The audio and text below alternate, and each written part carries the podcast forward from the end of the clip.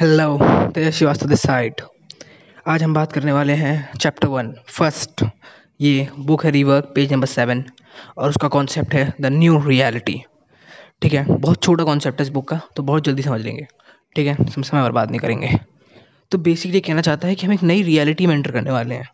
जिस बुक की मैं समरी देने वाला हूँ, आपको जो लाइन्स देने वाला हूँ तो इसमें हम एक नई रियलिटी जानेंगे. हमको ये कोई पुरानी बिज़नेस बुक नहीं है जो आपको मेथड्स या स्ट्रैटेजीज बताए.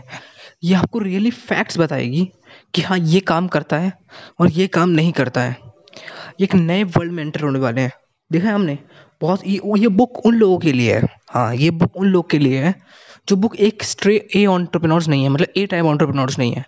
कि जब सीधे बिज़नेस में अपना पूरा ध्यान नहीं लगाना चाहते, उनके पास जॉब है जिसकी वो केयर करते हैं, उनके पास एक फैमिली है जिसकी वो केयर करते हैं तो उन्हें अपना पूरा टाइम बिज़नेस में लगाने की ज़रूरत नहीं है। वो अगर पूरे हफ़्ते में दस घंटे भी लगाएँ, दस घंटे एक हफ़्ते में, यानी वह एक घंटा पर दिन का हिसाब से अगर आप अप्रॉक्स लगाते हैं तो एक घंटा पर दिन भी लगाएँ, तब भी वो एक यूज़ स्केल पा सकते हैं। ये हमें करना है। अब ये कैसे होगा इस बुक के अंदर, ये बताया गया है कि आप कैसे कम टाइम कम कम एफर्ट पुट करके ज़्यादा रिज़ल्ट ला सकते हो। और कौन कौन सी चीज़ें जो आपको नहीं करनी चाहिए? तो एक बेसिकली नई रियलिटी देगा आपको। कि हाँ ये उनके लिए नहीं है, कि जो सुख समझते हैं ना क्या बिज़नेस बुक्स तो होती हैं, वो बिज़नेस पीपल के लिए होती हैं, जो फुल टाइम उसमें फोकस करके रखें, ये वैसी बुक नहीं है।